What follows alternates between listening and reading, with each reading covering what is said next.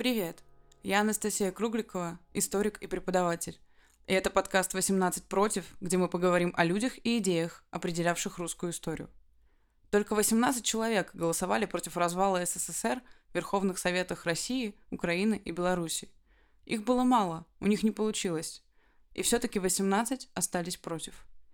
Против в свое время были декабристы – Против были императоры и их великие реформаторы, пытавшиеся спасти страну от распада. Против – создатели новой советской России.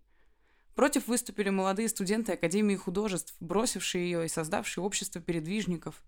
Против оказались Дмитрий Донской и Иван Третий. «Всегда быть против», – обещал нам Егор Летов.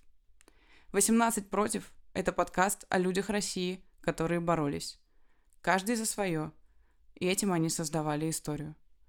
Слушайте подкаст на Яндекс Музыке и ВКонтакте. Подписывайтесь на YouTube канал и мой Телеграм. Ссылки в описании. До встречи!